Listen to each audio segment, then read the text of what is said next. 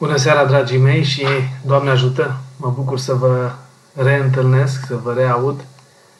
Sper că vă găsesc bine după o săptămână de când nu ne-am mai văzut și că ați petrecut cu bine această perioadă în liniște. Suntem în postul Paștelui, să nu uităm lucrul acesta. Sper să vă adaptați la noile condiții în care trăim.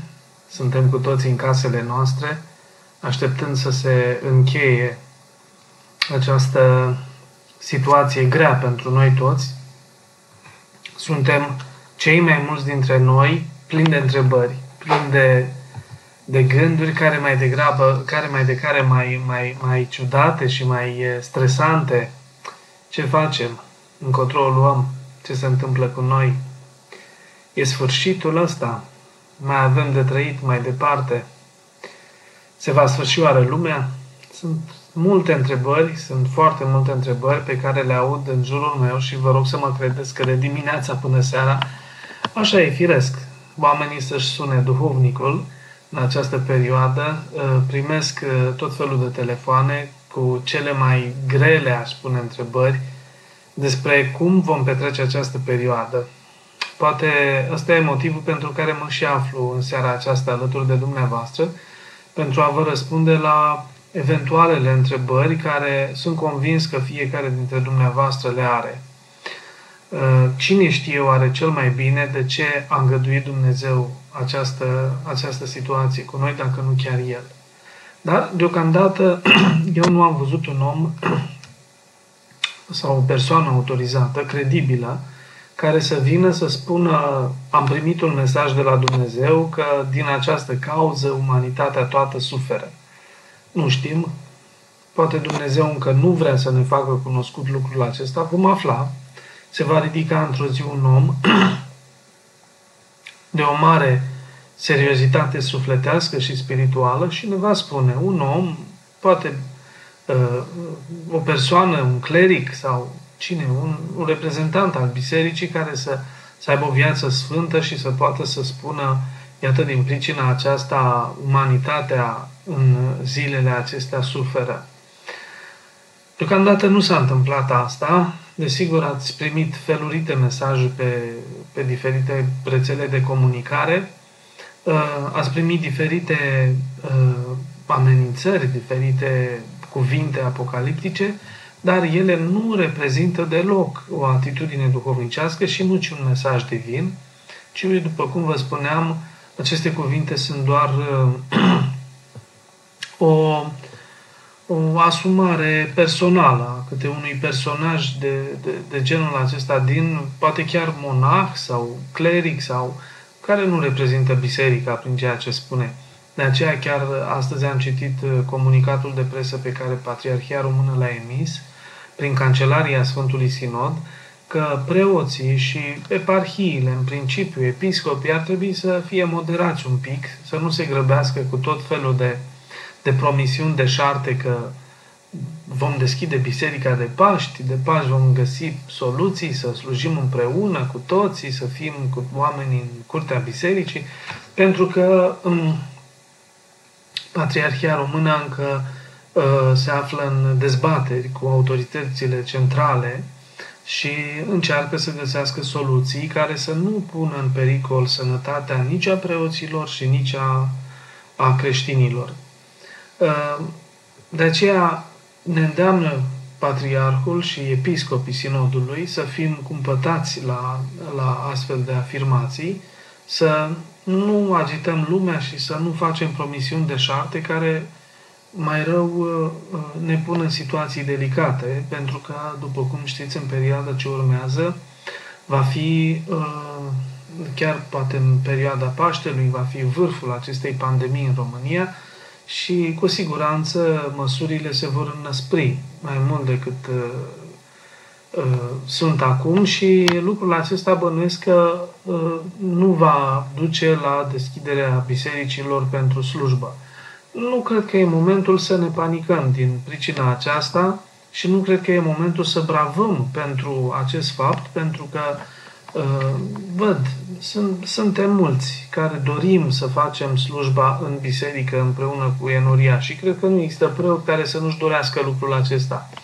Însă trebuie să fie și precauție multă, pentru că dacă nu suntem precauți, este posibil să declanșăm îmbolnăviri în masă și care nu mai pot fi controlate și în loc să ieșim din pandemie, să intrăm în niște situații mai grele. Mai mult decât atât, gândiți-vă că atunci când veniți la biserică, v-am mai spus, poate nu ne îmbolnăvim de la Sfânta Împărtășanie, atât cât ne îmbolnăvim de la agitația pe care o trăim cu toții. În parohiile de oraș ați văzut că lumea se mai îmbulzește, se mai înghesuie, se mai... E posibil ca în apropierea aceea să te îmbolnăvești. Ce faci mai departe? Duci boala acasă la alor tăi? Dacă stai cu cei în vârstă, cu bătrânii, ei sigur vor fi primele victime și nu e exclus pentru că ați văzut că acum sunt și persoane din ce în ce mai tinere care se îmbolnăvesc și fac forma aceasta de boală gravă. Sunt multe întrebări. Vreau să le puneți în seara aceasta, să găsim împreună o soluție. Să știți că nu vorbesc nimic după opinia mea și nu după... Chiar nu vreau să par mai deștept decât sunt și nu e cazul să fac lucrul acesta.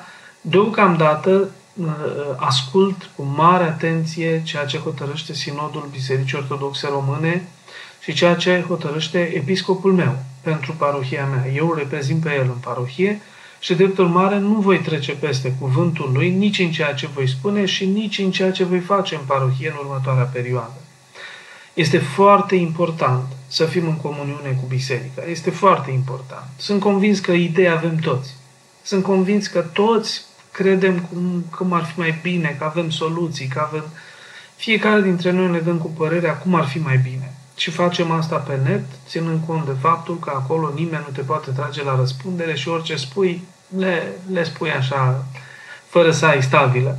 Dar eu nu vreau să fiu în afara bisericii mele. Eu vreau să fiu cu biserica mea, cu episcopul meu, cu duhovnicul meu, vreau să fiu cu comunitatea mea, să fim cu toții în același gând. Poate nu fizic, nu reușim să avem o întâlnire fizică în zilele ce urmează și poate de Paști, dar cu toții vom fi într-o rugăciune, ceea ce este cel mai important fapt. Nu e prima oară când trecem prin astfel de ispitiri, au mai fost probleme de genul acesta, au mai fost momente când România s-a mai aflat în momente de molimă, au mai fost holera, au mai fost ciumă, bisericile s-au închis și atunci, tot din același motiv, din dorința de a ține populația la oarecare distanță socială pentru ca nu cumva să se producă infectarea. Nu e primul moment când traversăm prin așa ceva. Iată, Biserica Greciei a hotărât același lucru, vor face slujbele de Paști cu ușile închise la biserică, urmând ca poporul să asculte slavă Domnului, că avem atâtea modalități de a asculta Sfânta Liturghie și de a fi părtaș în astfel de momente la slujbă. Cred că e o exagerare să facem acum pe eroi și să dorim noi să fim acolo, să se deschidă biserica, să se deschidă curtea bisericii, chiar împotriva autorităților. Unii dintre noi chiar văd în autorități dușmani, ceea ce, iarăși, cred că e o mare exagerare. Autoritățile nu sunt dușmanii noștri acum. Dacă noi nu credem lucrul acesta, că autoritățile luptă defectuos, cum o fac, cum reușesc ei să ducă această luptă, dar luptă pentru salvarea vieții populației. Și atunci noi trebuie să-i ajutăm pe acești oameni să ducă lupta aceasta cât mai eficient și să nu cumva să ne vrăjbim între noi. Biserica cu statul, statul cu biserica, nu are niciun rost. Nu e momentul acum să facem lucrul acesta.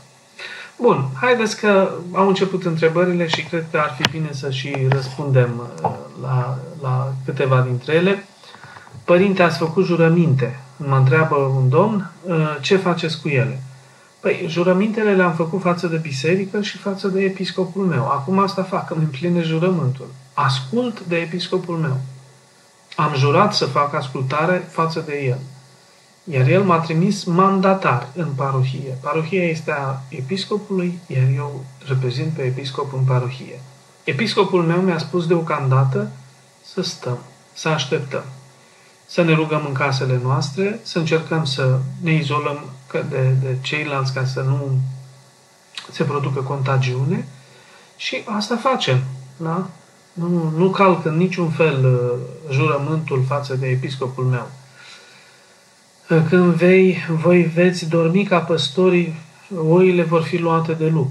Păi, na, cine e lupul în cazul acesta? Nu văd decât boala. Da? Iar acum nu dormim, ci ne rugăm.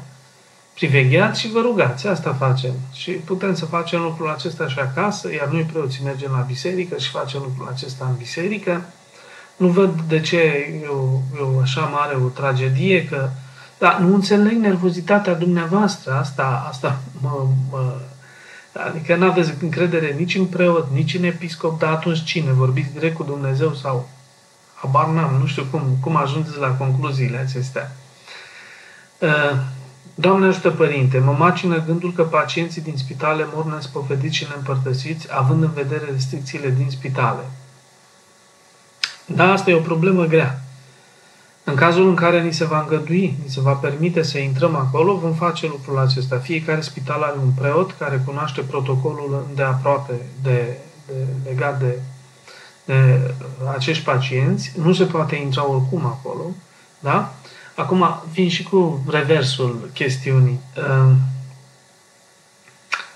Desigur, pe patul de moarte toți ne dorim să fim spovediți și împărtășiți. Însă până atunci ce facem? Nu? Deci, oare n-ar fi potrivit ca deja să fim niște creștini care ne pregătim pentru asta în fiecare zi? Nu? E ca ciudat așa să ne gândim acum dintr-o dată că ce facem pe patul de moarte dacă nu vine Părintele, dar până acum ce am făcut? Adică dacă n-ai viață de om creștin, nu? N-ai viață de om creștin, cum faci mai departe? Cum te poți pregăti pentru moarte? Că asta facem noi. De fiecare dată când ne împărtășim și ne spovedim, ne pregătim ca și cum am fi în fața morții. Un domn este în continuare, domnul Florin, vă rog, aveți puțină decență și vorbiți. Dacă aveți o întrebare, vă răspund. Dacă doar știți să fiți agresivi, cred că asta nu rezolvă absolut nimic. Îmi recomandați să merg în Siria. Dacă sunteți dumneavoastră viteaz, urcați-vă, dacă mai aveți cursă directă, mergeți, asumați-vă, nu dați sfaturi altora să se expună, de vreme ce dumneavoastră nu faceți lucrul acesta. Mergeți. Spitalul are nevoie acum de voluntari. Puteți merge la o direcție de urgență sau de DSP să spuneți că vreți să fiți voluntar în prima linie. Și în felul acesta veți fi un om curajos și puternic. Da? Deci, mai departe, cu întrebările. Părinte, ce să fac să nu mai simt nevoia să mănânc mereu? Păi, asta e postul. Țineți post. Asta este postul și postul rezolvă multe din aceste probleme. Postul are o rânduială foarte exactă. Mâncare puțină, rugăciune mai multă și atunci sigur că putem să intrăm într-o rânduială. Dar important este să încercați să intrați în rânduiala de postire. Necesită puțin efort. Putem cânta prohodul acasă? Desigur. Desigur. În seara aceasta a fost denia catista Maicii Domnului. O parte dintre preoții din țară au mers și s-au rugat în biserici, dar sunt foarte mulți preoți în diaspora unde n-au avut acces la biserică, bisericile au fost încuiate și s-au rugat acasă, au făcut denia acatistă acasă. Și bine ar fi să o faceți și dumneavoastră. Nu e nicio problemă în seara asta, dacă n-ați apucat, luați acatistul Maicii Domnului și citiți-l. Acolo e denia acatistă. Doamne ajută, Părinte, vă urmăresc cu drag din Anglia. Ne sunt de mare folos slujbele și toate sfaturile pe care le dați online când le putem avea. Păi, desigur, asta facem, de asta doxologia, slavă Domnului că se muncesc oamenii ăștia atât de mult, să poată să pună la îndemâna dumneavoastră sfaturi și cuvinte și rânduieli ca să nu ne apuce panica. Ăsta este motivul pentru care site-ul Mitropoliei Moldovei și Bucovinei pune la dispoziția noastră și a preoților, dar și a dumneavoastră, a privitorilor, acest mod de a comunica, pentru că dacă nu ajungem unii în alții, ne apucă panica. Sunt foarte mulți oameni care privesc lumea zilele acestea numai prin sticla televizorului. Și primele știri pe care le auzi acolo, așa încep. Încă 5 morți, încă 10 morți, încă 100 de morți, încă... Și sigur că ai o strângere de inimă când fiecare parte din zi, când aștepți o știre mai bună, mai sănătoasă, începe cu astfel de situații, sigur că te apucă panica. De aceea e nevoie de, uitați, astfel de metode de a comunica, pentru că în felul acesta preotul, cu binecuvântarea episcopului lui și a bisericii, va aduce pace și liniște în casă. Că degeaba îndemn pe oameni să ducă cu putere această perioadă, dacă noi preoții nu îi agităm pe oameni. Noi le dăm mereu îndemnuri apocaliptice, ieșiți în stradă, haideți să deschidem bisericile, haideți să facem... Nu, asta nu rezolvă nimic, adică nu face decât să pornim un război cu autoritățile ineficient în această perioadă și nu ajută pe nimeni războiul acesta cu autoritățile și mai rău de atât să învrăjbim creștinii între ei. Sunt o parte care merg, care vor să stea acasă, o mică parte vor să ajungă la biserică, deși știu pericolele, și ajungem să ne învrăjbim unii între noi, ca să ne certăm ca frați. Păi acesta nu e un lucru de la Dumnezeu. Și cred că e important să înțelegem lucrul acesta, că nu e un lucru de la Dumnezeu. Sigur, se face comparația, păi ne ducem la magazine, ne ducem la farmacie. În ultima slujbă, înainte ca bisericile să fie închise pentru public, am fost la biserică și am ținut o slujbă în curtea bisericii cu 100 de persoane. Au venit oamenii, au păstrat distanța respectivă de 1,5 metru între ei, dar la un moment dat, unul dintre cântăreți a ieșit cu vasul cu anafură între oameni, încercând să dea celor echipament, cu mască pe față, cu mănușă, încercând să dea celor care se împărtășiseră. A urmat o busculadă teribilă, lumea s-a îmbulzit peste vasul cu anafură, fiecare a băgat mâna în vas și atunci chiar m-am speriat, am spus, nu e posibil așa ceva.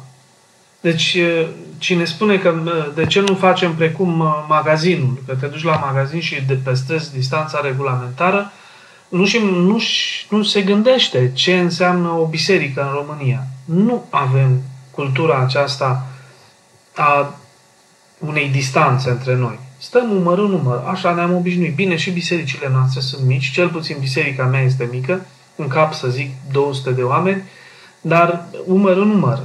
Dacă am sta așa acum, ar fi un pericol real pentru toată lumea. De aceea nu putem compara magazinul sau farmacia cu biserica, pentru că e ceva total diferit. La biserică ai nevoie de un personal uriaș ca să poți să ții rânduiala acolo. Ai nevoie de 10-20 de oameni care să se asigure că lucrurile merg bine, cu pregătirea necesară, cu costumația necesară. E greu. Bun, hai să zic că găsești într-o biserică de oraș lucrul acesta, dar când ajungi în sate, unde preotul are 60 de ani și se mai și expune unei astfel de întâlniri, moare și preotul și mor și cei din sat contaminați. Nu, e important să fim totuși raționali și să nu fim sentimentali și agresivi și apocaliptici, pentru că nu rezolvăm nimic cu lucrul acesta. Alte întrebări. Părinte, ce părere aveți despre incinerarea persoanelor decedate din cauza acestui virus COVID-19? Păi, Patriarhia Română, cu prilejul unor astfel de întâmplări, când persoane publice au fost incinerate și au cerut prezența unui preot în la slujba de înmormântare respectivă, Patriarhia Română a emis un comunicat, o opinie în care spune așa: Patriarhia Biserica Ortodoxă Română nu acceptă incinerarea, dar sunt cazuri extreme când incinerarea se impune și atunci biserica poate sluji, poate face pomenire în continuare, chiar dacă a fost făcută incinerarea. Sunt cazuri excepționale. Da? Și de ce? Pentru că noi credem, noi creștini ortodoxi, credem că trupul are valoare. Trupul poate fi sfinte moaște. Și fiind sfinte moaște, atunci trebuie protejat. Noi înșine, când ne împărtășim la Sfânta Liturghie, ne împărtășim cu un trup și cu sânge ale Mântuitorului. Și atunci trupul pentru noi este foarte important. Dar sunt cazuri excepționale. Când un om arde într-un accident sau când un om este incinerat din pricina unei molime, cum e acum, biserica acceptă înmormântarea și pomenirea. E un caz special. Diana întreabă dacă circulă un zvon precum că în noaptea învierii s-ar deschide bisericile. Sunt de acord, mulți spun că doar bisericile sunt închise și alte instituții nu, ceea ce nu li se pare corect. Am discutat despre lucrul acesta și repet, încă nu știm cum va fi programul în noaptea de înviere. Sinodul Bisericii Ortodoxe Române a emis prin Cancelaria Sfântului Sinod un comunicat prin care noi preoții și episcopii suntem îndemnați să nu facem promisiuni sau să tulburăm poporul inutil. Deocamdată, autoritățile de stat și sanitare au instituit închiderea bisericilor pentru public. Nu s-a specificat până la ce dată, dar cred că vor rămâne închise și noaptea de înviere pentru public, dat fiind faptul că în acea perioadă va fi vârful pandemiei în România. Dacă sunt de acord, păi cine, ce preot nu-și dorește să facă slujba de înviere în biserică cu fiii lui duhovnicești? Normal că îmi doresc lucrul acesta, dar nu vreau lucrul acesta cu orice preț, pentru că prețul este scump și atunci nu știm cine îl va plăti. Vom vedea după 14 zile de la noaptea învierii cine îl va plăti. Adică cei care se vor infecta, desigur, și vor pătimi după noi. De ce sărbătorim duminica ca și în ziua în care Dumnezeu s-a odihnit, ziua învierii Domnului Iisus Hristos, dacă lumina sfântă vine sâmbătă după amiază? Lumina Sfântă vine sâmbătă după amiază, pentru că după rânduiala noastră bisericească, deja începând cu sâmbătă după amiază, suntem în ziua de duminică. Nu știți că ziua liturgică începe cu seara. Și a fost seară și a fost dimineață. Și atunci, deja în ziua de sâmbătă după amiază, suntem intrați în duminică.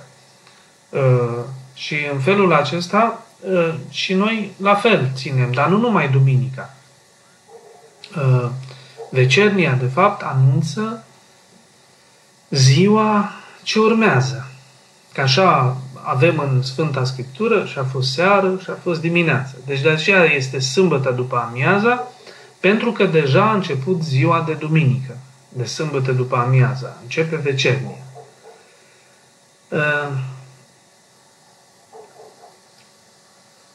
O fată are nevoie de un sfat, se află la un pas de divorț. A stat mult la distanță de soțul ei, mai ales acum pentru că strânge bani pentru nuntă și a aflat că acesta are o legătură cu o altă femeie.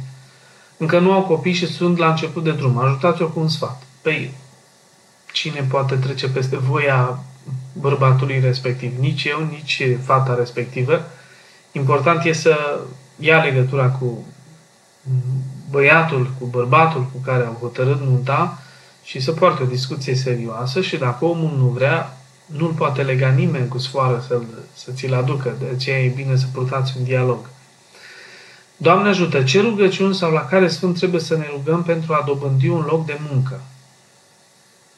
Păi, eu cred că în primul rând la Sfântul Ocrotitor al numelui tău. Este cel mai puternic. Lui te-ai hărăzit, lui te-ai dăruit, nu? Ai fost dăruită de părinți și bănuiesc că îți cunoști Sfântul Protector, Ocrotitor și lui să te rogi cu toată puterea și rugăciunile cele rânduite. Deci dacă nu știi rugăciuni, spune, of, Doamne, și Dumnezeu aude, că ne aude toate durerile noastre înainte de a deschide noi gura. Părinte, cred că Dumnezeu ne mai oferă încă o dată șansa de a-L descoperi. Nu ne mai vrea în casa Lui, dar putem face altarul nostru acasă. Descoperiți-L pe Dumnezeu. El nu uită de noi, chiar dacă noi L-am uitat. Paradoxul este că nu e prima dată când umanitatea trece prin durere. Na. Deci, și ce am învățat? Ce am învățat după primul război mondial, după al doilea? Ce am învățat după marea foamete din România? Da? Prin 40 am impresia că a fost. Ce am învățat după secete, după cutremure, după cutremurul din 77? Ce am învățat? Alte cutremure, alte devastări. După comunism, ce am învățat? Omul e obișnuit cu rău, adică dar omului îi trebuie o conștiință puternică să iasă din lanțul acesta al slăbiciunilor. De aceea Hristos, și nu pe toți, ci o parte dintre oameni a reușit să-i trezească. Oamenii nu se trezesc ușor, să știți. Sfântul Teofan Zăvorâtul zice că răul în om se face ca o a doua natură a lui. Deci e ca și cum un om bun și un om rău se lipesc atât de tare încât cel rău acoperă natura bună a omului. Și este foarte greu să se smulgă din această natură rea. Și atunci este complicat să scape omul de această natură rea fără o forțare. Nu vedeți că și postul e o forțare? Spunea un domn mai înainte, cum să mă abțin de la mâncat? Păi, cum altfel? Decât forțându-te. Asceză. În limba grecească, asceză înseamnă exercițiu. Cine făcea asceză? Sportivul, în arenă, când se pregătea pentru alergat, pentru probele sportive. Ascesis, în limba greacă, înseamnă exerciții. Deci, se poate să-L descoperim pe Dumnezeu fără durere, fără... Nu vedeți că omul nu poate altfel? Până nu trece omul printr-o mare suferință, dar și atunci... Și atunci sunt convins că ar uita a doua zi toată întâmplarea. Așa suntem noi. Dar nu acuz pe nimeni, că și mie mi s-au întâmplat lucrurile acestea. Știți? Adică am promis lui Doamne, promit că fac, aflându-mă la Anaghie, i-am promis lui Dumnezeu multe. Și apoi mi-am dat seama că n-am putut să împlinesc toată promisiunea. De aceea să fim un pic smeriți așa, să primim cu smerenia, spune eu, toate de la Domnul. Ca de la Domnul să le primim și eu cred că vom trece cu mințile întregi și cu liniște sufletească și psihică toată această perioadă. Mihaela, părinte, se va face o catehizare a oamenilor temenică vreodată? Mulți nu au știut ce se întâmplă în timpul liturghiei, nu înțeleg rostul posturilor, nu au o credință care să așeze și pe cunoaștere, au trecut 30 de ani de la Revoluție și prea mulți dintre credincioși nu-și cunosc propria credință. Păi, asta ar trebui să fie atributul preoților, să fie învățători în fiecare parohie, să aibă liturghie și cateheză. Nu? La asta trebuie să fie preotul bun. Și poate acum noi preoții ar trebui să ne facem mea culpa, să spunem, oare ce am făcut eu în toată perioada asta până să vină pandemia? De ce poporul meu, de ce parohia mea, de ce creștinii mei nu cunosc, nu înțeleg? De ce nu mă înțeleg cu ei din cuvinte simple, din simple gesturi? Credeți că mie mi-e bine când câte un enoriaș de-al meu mă ia de barbă la figurat, așa spun, și să-mi spună, părinte, păi da, cum, da, de ce nu țineți biserica deschisă? Păi sunteți martiri dacă o țineți, vă arestează și... Dar oare ce am făcut eu până acum cu acest enoriaș al meu, de el n-a înțeles că fără preot biserica nu există. Fără episcop, biserica nu există. N-ai ce face cu ea. Sunt niște ziduri. Dacă te ridici împotriva preotului tău, împotriva duhovnicului tău sau împotriva episcopului tău, păi lovești în propria biserică, în temelia bisericii tale lovești. Nu mai există. Da. Cum să facem catehizare? Păi, simplu. Preotul nu face catehizare, să spunem, e preocupat, construiește gardul, biserica, clopotniță, eu știu ce face, are prea multă treabă de făcut, slujbă, e și tată, și soț, și de toate. Bun. Dar mergeți dumneavoastră în parohie și spuneți-i direct, părinte, ne-ar prinde bine să facem un grup de cateheze și să ne îngăduiți nouă să-l organizăm și să veniți dumneavoastră să povestim împreună. Stabiliți o zi, stabiliți o oră și să vedeți cum lucrurile se încheagă. Încep să se adune, să fie împreună. Nu cred că e toată povara trebuie să cadă doar pe preot. Deci are și el nevoie de puțină putere de la dumneavoastră și cereți lucrul acesta să faceți împreună cateheză. Ce trebuie să trăim când Părintele spune sus să avem inimile? Păi unde sus? Sus la Dumnezeu, nu? Să fim cu atenția, cu inima, cu sufletul la Dumnezeu. În timpul liturghiei mai ales trebuie să fim cu gândul și cu inima în Dumnezeu ca să putem înțelege și primi de la El toată învățătura și toată prezența Lui. Ce reprezintă postul pentru o persoană? Ce ar trebui să facem ca să simțim că postim cu adevărat? Păi, în primul rând, postul reprezintă abținerea de hrană de origine animală. De ce? Pentru că lucrul acesta ne întoarce oarecum în viețuirea noastră în Rai, în ascultarea lui Dumnezeu. Știți că omul Adam nu a căzut pentru că a mâncat, ci pentru că nu a ascultat. Așa spun părinții bisericii.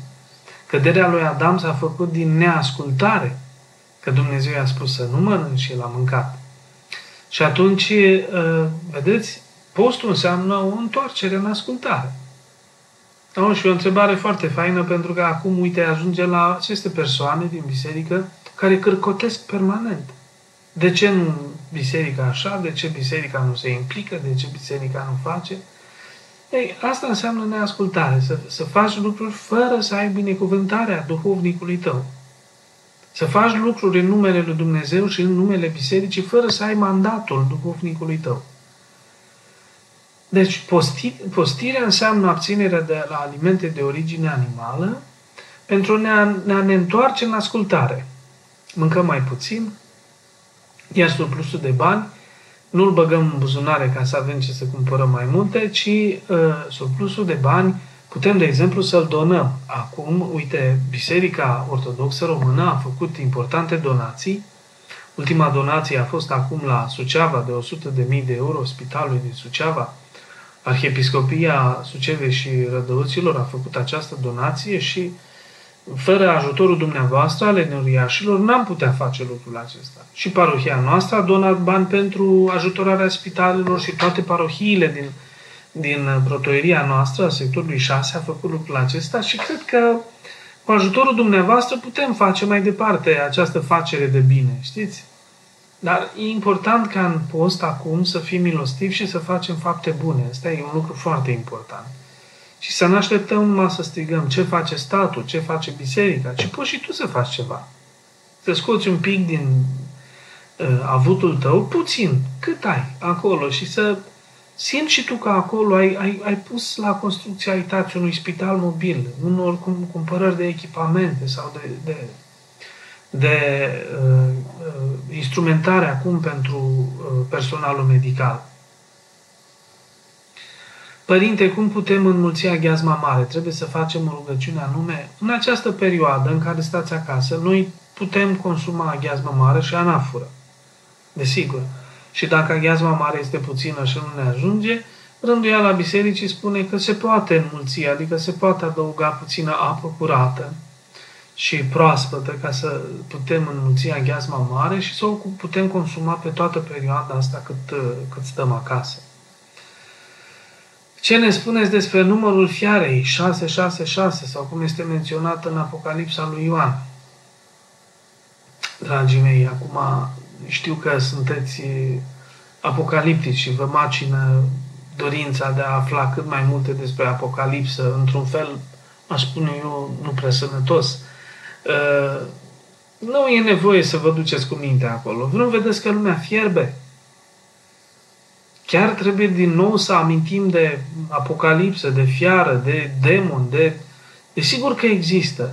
Desigur că va veni și Apocalipsa. Desigur că fiara Apocalipsei va veni. Dar acum au nevoie oamenii de balsam sufletesc. Ia gândiți-vă că Mântuitorul ne-a dat pilda samarineanului milostiv. un om care a căzut între tâlhari și a fost rănit.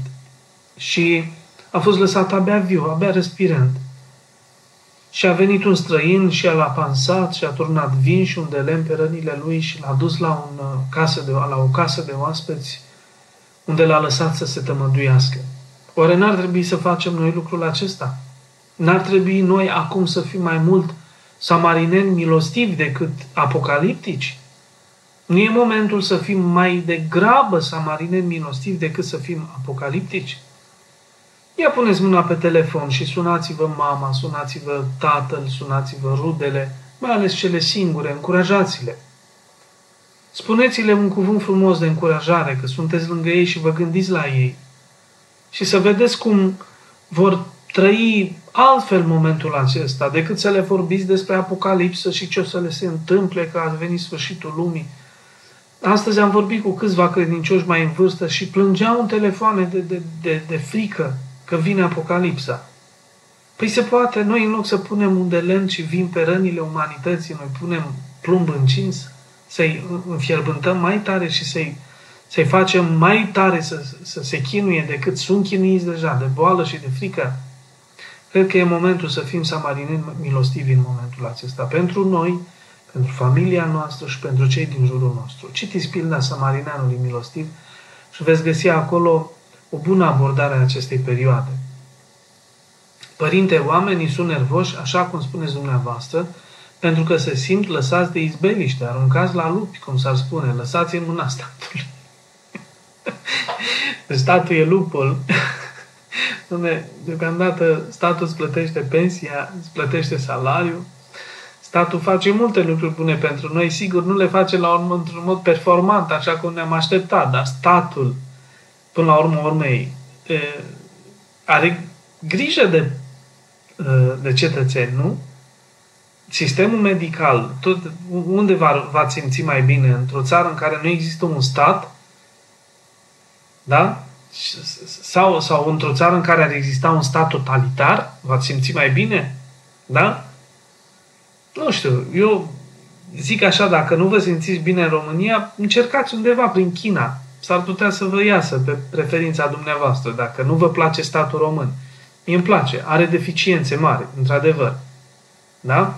Dar eu admir foarte mult ce fac autoritățile acum. O fac prost pe aici, pe acolo, dar fac față totuși acestei mari provocări.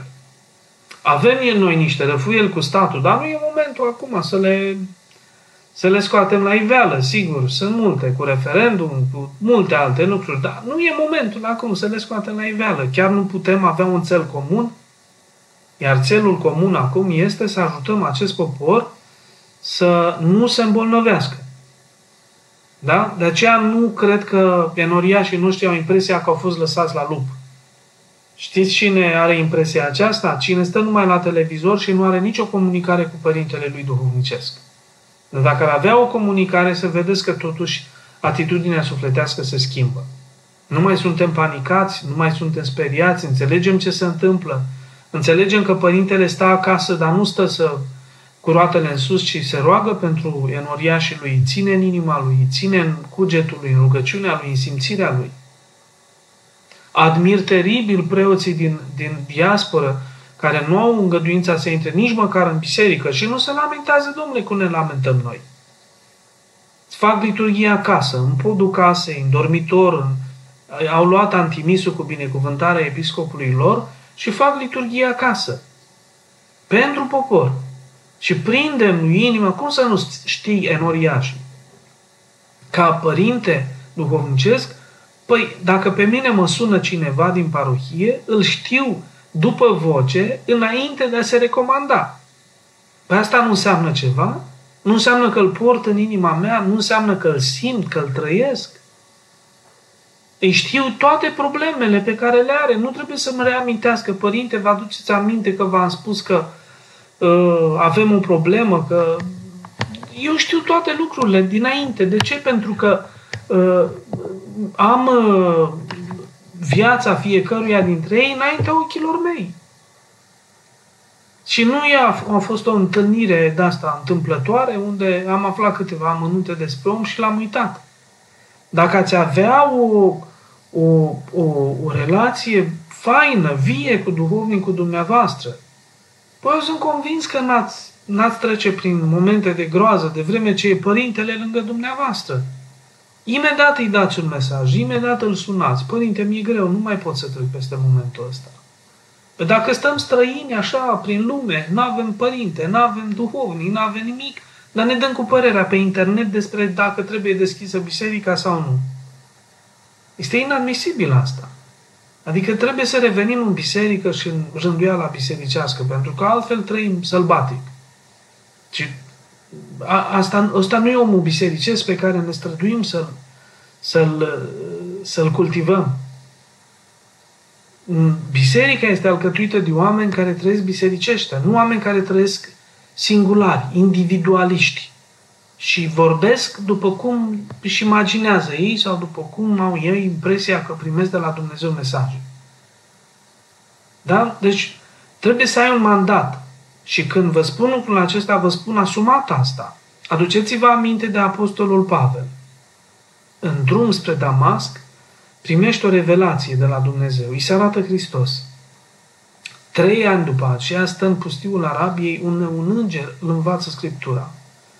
Îl învață viața lui Isus, tot ce a făcut Isus pe pământ. Dar Pavel, după ce a terminat cei 3 ani de inițiere în Arabia, în deșert, nu s-a hazardat într-un profet.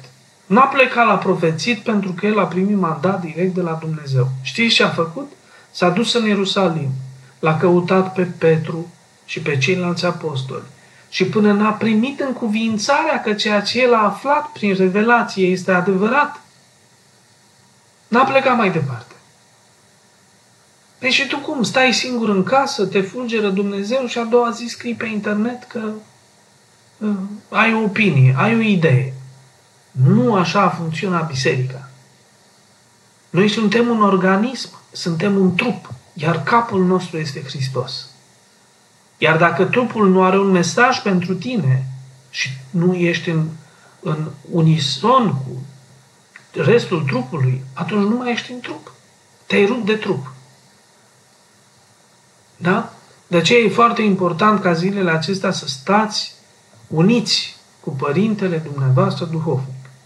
Să-l aveți în telefon, să vorbiți cu el, să-i trimiteți mesaj, să-i spuneți, părinte, cu ce mai putem ajuta? V-am mai spus, sunt o groază de oameni în parohie care n-are cine să le facă cumpărături. Sunt alții care nu mai au serviciu, au fost dați afară. Poate n-au ce pune mâncărușă pe masa copiilor lor. Nu doare asta? Păi n-aveți cum să știți dacă nu suntem o parohie. N-avem cum ști lucrurile acestea. N-avem cum să le simțim. Noi credem că tot universul se petrece sub patul din camera noastră. Nu e așa. De aceea spun, stați lângă părintele dumneavoastră duhovnic. Întrebați-l ce e nevoie, părinte, pe la biserică. Ce e nevoie prin parohie. Aveți nevoie, ați organizat ceva ca să ajutăm pe careva. Mai mult decât atât, biserica aia o să coste. Faptul că nu sunt oameni acum în biserică, știți că e o mare pierdere din punct de vedere economic pentru biserică. Nu mai are cu ce să-și plătească facturile. Părinte, vă putem ajuta să plătiți facturile, să ținem biserica vie și deschisă. Da? Deci, de asta zic, lipsa unei parohii e pagubă pe toate planurile. De aceea eu nu mai ascult și nu mai citesc opinii pe internet, nu mai primesc mesaje și le-am interzis și celor de la mine din parohie foarte ferm. Am spus, nu mai îmi trimiteți mesaje. De asta de nu știu care preot din nu știu ce cotlon a dat un mesaj profetic. Nici măcar nu-și pune numele. Este inadmisibil așa ceva. Trăim un haos. Da. Părinte, ce putem face dacă avem nunta programată la începutul lunii mai? E bine să facă doar colonia civilă și religioasă atunci? Se poate face așa. Da, dar deocamdată nunțile nu se mai pot face până la noi prerogative. De aceea s-ar putea să mai dureze situația aceasta și să nu puteți să faceți nunta. E bine să luați în calcul o amânare a ei. S-ar putea nici în biserică să nu puteți face. Da. Deocamdată nunțile nu sunt îngăduite în biserică. Nici în 2 persoane, nici în 4, nici în 8 nu mai sunt îngăduite. Se vor amâna până când perioada de carantină se va încheia și vom avea voie să folosim biserica ca pe un spațiu public. Alte întrebări. Părinte, sunt mamă și am un copil de câteva luni să-l alăptez. E păcat dacă nu țin post dacă alăptez? Postul este pentru toată lumea. Nu contează de ești bătrân, de ești bolnav, de alăptezi, de nu. Nu contează. Deci postul este pentru toată lumea. Modelul de postire este diferit. Deci altfel postește o mamă care alăptează decât un tânăr care are în toate puterile. Da? Deci postul este diferit. Dar toată lumea postește.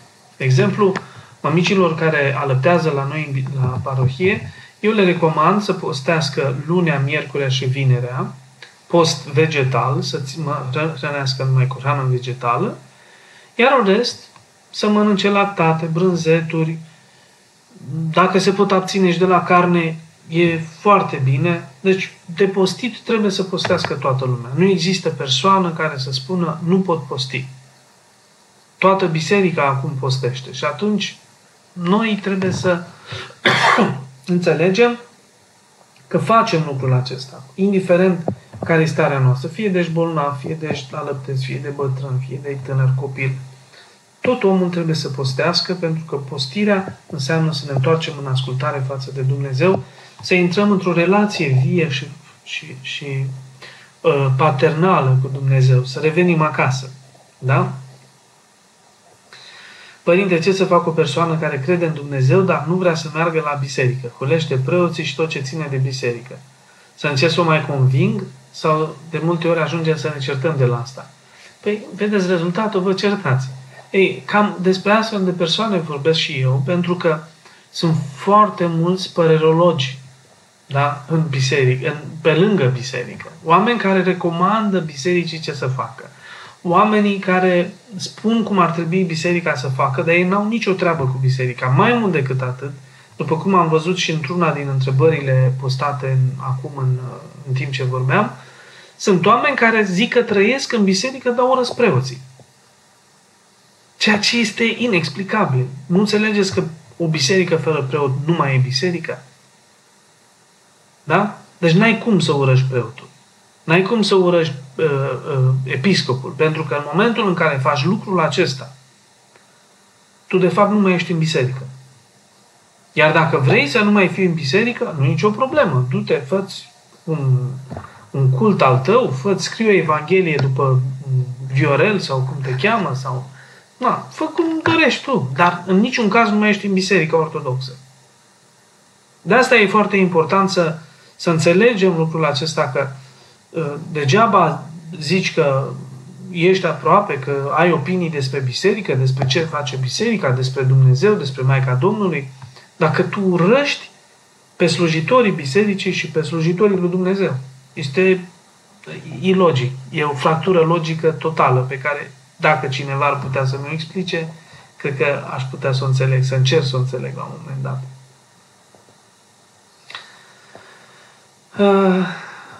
Părinte, cum să-l determin pe băiatul meu să meargă la spovedanie? Nu vrea să audă de biserică. Revenim în același loc. Cu bătaie, acum altfel. Glumesc, să nu încercați așa ceva. Nu. Va avea el un moment când va ajunge la biserică. Să nu ne transformăm în ciocănitori pentru cei din jurul nostru. Că e foarte complicat să fii victima unei ciocănitori. A te apropia de Dumnezeu e un act de iubire. Ori iubirea nu poate fi cultivată și exersată prin forță. Nu poți să forțezi pe cineva să iubească. N-ai cum. Nu mai e iubire. Ce este forțare. Un coleg care a divorțat a ales drumul spre mănăstire, însă se gândește la libertate și spune că el poate pleca oricând de acolo. Nu s-a călugărit și nu știe sigur dacă își dorește acest lucru, deoarece este profesor, este tânăr.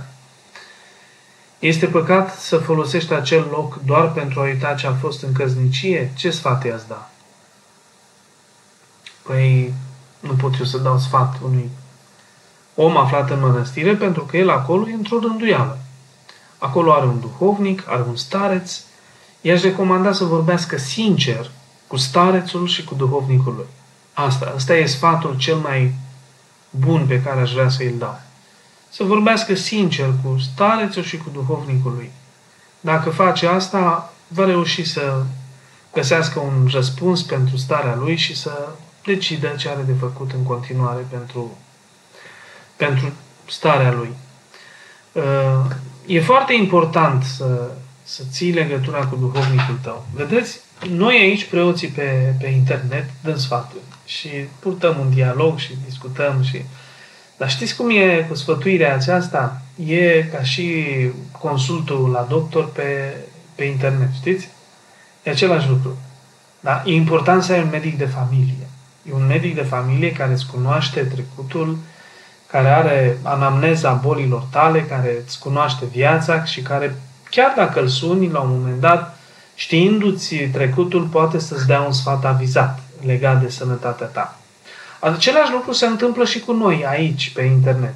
Noi, unde preoții care vorbim pe Doxologia sau pe Bazilica, pe diferite site-uri unde putem să avem acces la dumneavoastră, dar aceste sfaturi sunt orientative. Ele nu sunt decisive. De ce? Pentru că ele, în primul rând, trebuie să treacă și prin sfătuirea cu duhovnicul dumneavoastră. Nu poți cuprinde o întreagă problemă aici, în 3 fraze. Nu poți explica toată taina creștinismului în 2 minute. E imposibil. 2000 de ani de creștinism concentrate în 2 minute. Deci, este imposibil. De aceea, sfatul fundamental pe care vi-l dau și pe care tare mult aș vrea să-l aplicați este să aveți un duhovnic. Da? Să aveți un duhovnic musai. Vedeți cât de greu în această perioadă, cât de mult ori becăim peste tot, prin toate colțurile, neavând o direcție. La noi, la parohie, lucrurile sunt în liniște. Sunt puțini care fac valuri, dar de obicei nu sunt din parohia noastră, ci cum să vă zic eu, tulburătorii aceștia vin când e mai greu și încearcă să destabilizeze o comunitate. Și noi știm ce avem de făcut. Toată lumea e liniștită acasă, toată lumea se roagă, știe ce are de făcut, are o problemă fiecare, mă sună, o discutăm sau îmi dă un mesaj. Nu e panică. Nici măcar cu noaptea Paștelui, nici cu ne împărtășim, nu ne împărtășim, când ne spovedim. De ce? Suntem o comunitate. Înțelegeți? Suntem unii în inima celorlalți.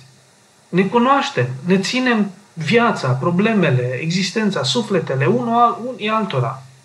Avem grupuri pe care comunicăm. E unul bolnav, rugați-vă pentru el. E unul în suferință, roagă-te pentru el.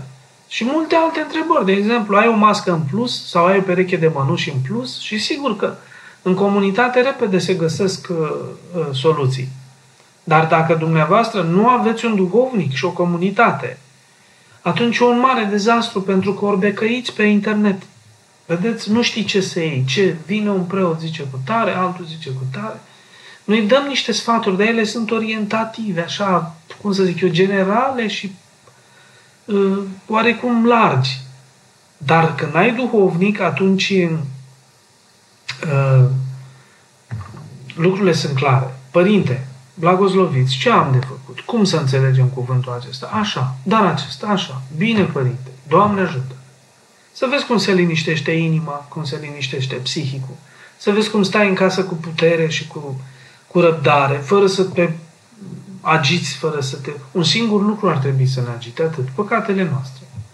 În rest, eu nu văd motiv pentru care ar trebui să faci o groază de griji, văd grupuri de tineri așa care ei zic că sunt mai focoși în biserică. Vrem să se deschidă biserica noaptea de înviere. Măi băieți, dar dacă după 14 zile numărul de infectați cu COVID o să crească exponențial, ce o să faceți? Cine îi va avea atunci pe conștiință? Trebuie să avem răbdare ca aceste lucruri să se facă legal, să se facă cu acordul autorităților care cunosc bine problema. Însuși președintele României a adus aminte de slujbele de Paști și cât de mult iubesc românii aceste slujbe de Paști. Deci oamenii cunosc problema noastră, a celor din biserică. Dar ar fi bine să fim la unison acum și să nu izbucnească o luptă de asta intestină, inutilă. Pentru că nu facem decât să periclităm sănătatea noastră, a părinților noștri, a copiilor noștri. Și asta nu ajută pe nimeni, să știți. Cum facem de pași, părinte, noaptea de înviere? Din moment ce mai mult, ca sigur, vom rămâne acasă. Putem cânta și noi slujba acasă, la 12 noaptea putem aprinde lumânări? Păi cum să nu? Cum să nu? Absolut de acord. Stați, dați drumul la televizor, la Trinitas, desigur nu în pat cu un pahar de prosecco în mână, ci luați o atitudine de slujbă, de rugăciune, dar cântați, Hristos a înviat, împreună cu noi toți.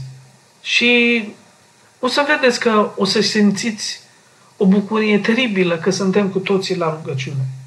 Suntem cu toții într-o rugăciune puternică și vie. Da? Deci, dacă noi credem că statul a închis biserica, credeți că preoții și episcopii ar fi stat cu mâinile în sân dacă ar fi fost o chestiune abuzivă? Nu. Ar fi fost primii care am fi protestat. Da? Dar vedeți că niciunul, fie și dintre bătrânii bisericii, fie și dintre oamenii sfinți ai bisericii, din Atos sau din altă parte, vedeți că nimeni nu ridică vocea. Dintr-un singur motiv. De data aceasta, statul a închis biserica în consens cu biserica. Pentru că e spre binele și spre sănătatea oamenilor ca să putem trece cu bine peste această perioadă. O oră a trecut ca gândul. Repede s-a dus. Am încercat eu să răspund la majoritatea întrebărilor, dar n-am reușit întru totul. O să încerc să mai răspund la o ultimă întrebare. Doamne ajută, noi trăim exact ceea ce sfinții și pusnicii noștri ne-au avertizat despre la jumătatea veacului. Deci de unde teama asta ieșită din comun, când doar e începutul durerilor? Păi nu se teme nimeni. Nu se teme nimeni. Noi nu vrem decât un singur lucru. Când mori tu, de bunăvoie, aia se numește jertfă. Dar când tu ești doar vector și duci boala altora și ea mor, aia nu mai e jertfă. Aia e inconștiență. Da? Și irresponsabilitate. Și atunci, biserica nu poate fi acuzată de lipsă de curaj, ci este doar precaută pentru a nu face rău fiilor ei. Da? Asta înseamnă curaj și asumare și responsabilitate. Da? Nu ni se cere nouă să ne dăm viața pentru ceva. Ci pericolul mare este că tu, om tânăr, copil, tânăr fiind, sau preot tânăr, sau enoriaș tânăr, poți să te transformi în vector. Știți ce e aceea? Cineva care poartă în el o bombă. Te duci acasă, stai lângă părinții tăi și li se întâmplă ceva rău. Cine suferă după aceea? Da? De aceea vă doresc să aveți postul în continuare, cu liniște, cu pace. Țineți aproape de duhovnicul dumneavoastră și de biserică. Ascultați sfaturile duhovnicului și mesajele pe care biserica, prin sinod și prin episcopii ei, le transmite. Are Dumnezeu grijă de noi, pentru că suntem copiii lui Dumnezeu. Biserica, așa a numit-o Hristos, mireasa mea. Cum să ne aibă grijă mirele de mireasa lui?